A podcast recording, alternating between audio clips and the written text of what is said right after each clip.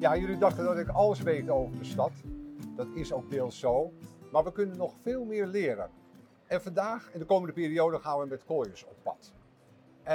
Uh, heeft specialisten in dienst met specifieke kennis. En de eerste vraag aan jou, Dirk. Wat voor specialisten hebben jullie in dienst?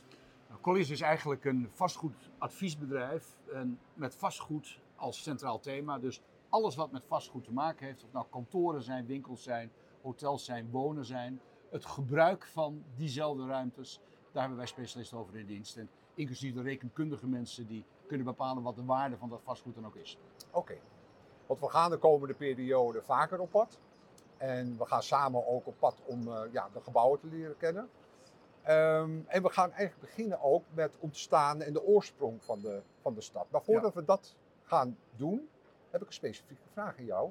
Wat is jouw favoriete plek in de stad? Uh, dat is de Wallen. Ik vind het Wallengebied eigenlijk het meest ondergewaardeerde gebied van Amsterdam. Die Wallengebied is prachtig mooi. Tijdens corona heb ik eens de tijd genomen om daar eens even rustig doorheen te wandelen en eens te kijken wat je daar nou allemaal ziet.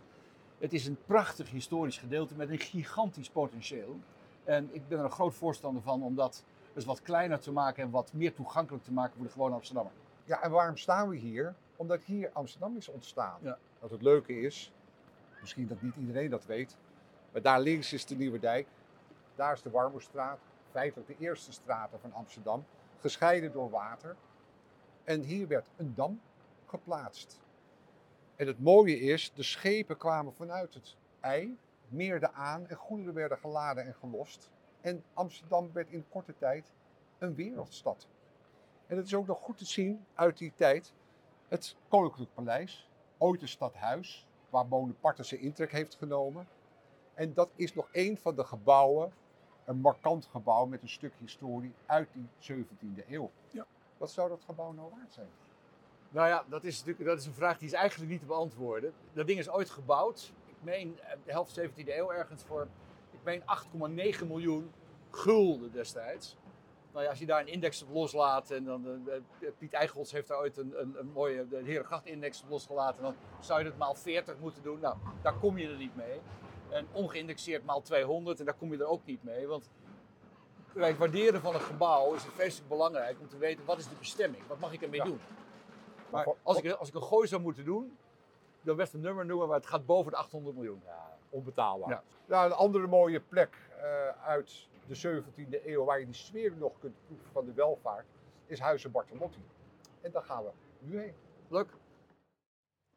Kijk Dirk, hier zie je nou zo'n mooi bewaard grachtenpand uit de 17e eeuw. Huizen Bartolotti. Ja. Mooi hè, dat het ook een beetje in een ronding is gebouwd. Ja, prachtig. En ja, de koopman Bartolotti is eigenlijk welvarend geworden door eerst een erfenis te krijgen van zijn oom, een kinderloze oom uit Bologna. Ja. En daarna is hij gaan, uh, gaan handelen in, uh, ja, in goederen. Ja. Um, ja, en je ziet eigenlijk waar hij zijn geld mee verdiend heeft. Ja. Aan de bovenkant. Hout. Ja, ja, hout. En uh, ja, misschien wel specerijen. Ja. Ja, dat mooie is, het is apart. Hè? Het is ook wel leuk om eigenlijk te beseffen dat het nog steeds duurzaam is. Hè? zo'n pand. Ja, het is, het is grappig. Het is inderdaad een argument voor te maken. Als je een pand hebt wat 400 jaar oud is en daar nog steeds staat en gebruikt wordt. Ja. Dan, tegenwoordig worden panden na 50 jaar verbouwd, afgebroken, ja. opnieuw gebouwd. Uh, en dit staat er al eeuwen. Ja, dus, heel duurzaam. Ja, want, want eeuwen geleden, en dat is misschien leuk om te vertellen, kijk, de stad groeide een beetje uit zijn voegen. En men had de mogelijkheid om op kavels hier grachtenpanden te bouwen. Ja. Met vaak een hele mooie tuin erachter waar grote bomen staan. Um, en dat is een beetje de ontwikkeling van de stad. De vierde uitleg, meer uh, ja. ruimte nodig. En zo zijn de grachtengordels ontstaan. Ja. De grachtengordel overigens is 14 kilometer lang, ongeveer 80 bruggen. Ja. De, de, de, functies in de stad van Amsterdam zijn natuurlijk enorm aan het verschuiven de laatste jaren. Of de laatste jaren, over de eeuwen heen steeds meer koopmanshuizen werden kantoren, werden te duur om in te wonen. En je ziet veel advocatenkantoren, heel veel tegenwoordig steeds ook meer tech firms. Er wordt heel veel technologie en, en, de filmwereld zit hier veel met, met gaming en dat soort zaken. En dat zijn allemaal mensen die graag in de stad willen wonen. Dus steeds meer van dat soort kantoren zie je, waardoor er En ook steeds meer toerisme natuurlijk die naar de stad toegekomen is. Dus ook een hoop hotels. Als je hier om je heen kijkt, dan zie je zo een aantal hotels kun je, kun, je, kun je zien. Die passen natuurlijk uitstekend in die prachtige panden. Maar het heeft er ook voor gezorgd dat die stad groter is geworden. Ja. En zelfs het havengebied van Amsterdam, en waar we straks naartoe zullen gaan, daar zullen we zien dat daar steeds meer wonen komt, steeds meer andere functies komen, zodat die stad steeds uit kan breiden. Maar wat is voor jou nu in deze tijd een typerend gebouw? Uh, er zijn er een aantal, maar een van de gebouwen die heel na mijn hart ligt, vind ik eigenlijk uh, wat tegenwoordig heet de Adamtoren. Dat was de Shell-toren, was gewoon het Shell-gebouw, het kantoor van Shell op de kop van Noord eigenlijk, waar de pont ook eindigt. En dat is nu helemaal omgevormd naar een multifunctioneel gebouw. Met eten, drinken, werken, wonen, entertainment en hotel erin. Ja. Dat vind ik echt een, een, eh, een, een typerend hotel wat echt wel heel erg hedendaags is. Ja, Dirk, nu staan we aan de andere kant van het ei. We stonden net bij Huizen Bartolotti. Ja. En nu staan we in een gebied waar vroeger de industrie heeft plaatsgevonden. Want Amsterdam ging volledig uit zijn voegen met de drukte in de industrie. En die werd hier gevestigd. Heel leuk om te weten is dat er hier ooit een spoorpont is geweest. De goederen werden per locomotief en de wagons vervoerd vanuit de ene kant naar de andere kant van de stad. Over de pont? Over de pont, echt een locomotief. Ja. En dit gebied werd eigenlijk een groot industriegebied. Nou, de Shell heeft zich hier gevestigd ongeveer 30 jaar geleden. Dus de, de, de Shell-toren is uh, een bekend uh, fenomeen.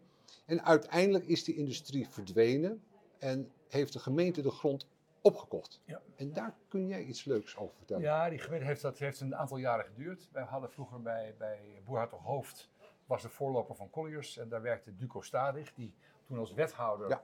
uh, na zijn carrière bij Boerhartog Hoofd kwam. En die is, heeft zich nog bemoeid met deze, met deze tender. En die tender die is uitgeschreven in 2012. Daar waren heel veel eisen aangesteld, want het moest een, een iconisch plek moest het gaan worden in de stad Amsterdam. Zo recht tegenover het Centraal Station. Op de punt van, van, van die nieuwe Amsterdamse kant.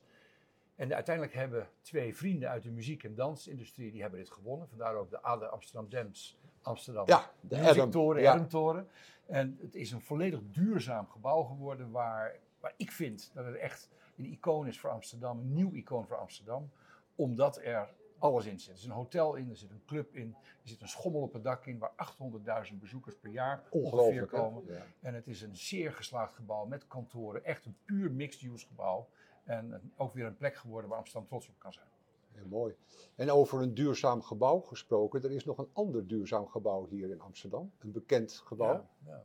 Het Infinity gebouw, ook wel genoemd de Schoen. De Schoen. Aan de, zuid, aan de zuidkant van Amsterdam, bij de Zuidas. Ja. Ik vind dat Infinity gebouw, vind ik ook zo'n gebouw dat in 2002 gebouwd is al. En destijds was dat een van de eerste gebouwen wat enorm duurzaam is gebouwd. Het is vandaag de dag nog steeds een A++ gebouw qua duurzaamheid. En het heeft een dubbele huid eigenlijk, dus zodat die warmte goed binnen blijft. En de temperatuurverschillen vanuit de buitenlucht worden met een warmtewisselaar naar binnen en naar buiten gebracht. Het heeft een aantal binnentuinen die ook voor het klimaat en voor de atmosfeer daarin zorgen. En het heeft natuurlijk een WKO-installatie daaronder liggen. Dus het is eigenlijk een enorm modern gebouw. En Roberto Meijer is de architect daar geweest met NVSA-architecten. Toch vind ik wel een van Nederlands grootste architecten. En die heeft een zeer vooruitziende blik gehad. Dat is wel duidelijk, want als je vandaag de dag nog steeds aan alle eisen voldoet, dan is dat echt een uniek gebouw. Ja, dat is mooi hè, want dat is ook het mooie van deze stad. Hè? Dat er altijd iets gebeurt in die ontwikkeling. En dat die innovatie eigenlijk altijd doorgaat. Hè? Want we gingen eigenlijk vanuit die 17e eeuw, waar ze toen al mee bezig waren, naar deze moderne tijd. En het is gewoon mooi te zien hoe de, de stad zich verder ontwikkelt. Nou, je zei het net al zelf. Hè? We stonden hier, die stad heeft zich verplaatst naar deze kant van de rivier, de noordkant. En hier achter mij, als je hier rondkijkt, dan zie je een enorme woningbouwontwikkeling die plaatsvindt. Die nog lang niet afgelopen is. En die stad wordt steeds groter en vindt zichzelf steeds weer opnieuw uit. Blijf maar doorgaan en blijf maar doorgaan. En dan heb je die Ademtoren waar je een, geweldig icoon hebt. Je hebt de Schoen, dus het, het Infinity gebouw aan de poort vanaf Amsterdam, of vanaf Den Haag, Rotterdam. Wat een, een iconisch gebouw is. En dat is toch wel heel gaaf van de stad Amsterdam. Superleuk. Ja. Hey Dirk, mag ik jou hartelijk danken voor de, zeg maar, leuke uitleg van al hetgeen Amsterdam te bieden heeft. Ik heb ontzettend veel geleerd. Ja, wat leuk. En uh, nou, graag tot de volgende keer. ik heb veel geleerd, want je hebt mij dingen verteld van Amsterdam die ik echt niet wist. En het is natuurlijk hartstikke gaaf om over die stad te praten. Nou, Volgende keer hebben jullie, uh, ik zie eruit naar een volgende keer. En volgende keer heb je mijn collega Dree van Leeuwen en die heeft een hele andere kennis dan ik. Dus dat wordt vast een leuk gesprek. Heel leuk. Dankjewel. Dankjewel.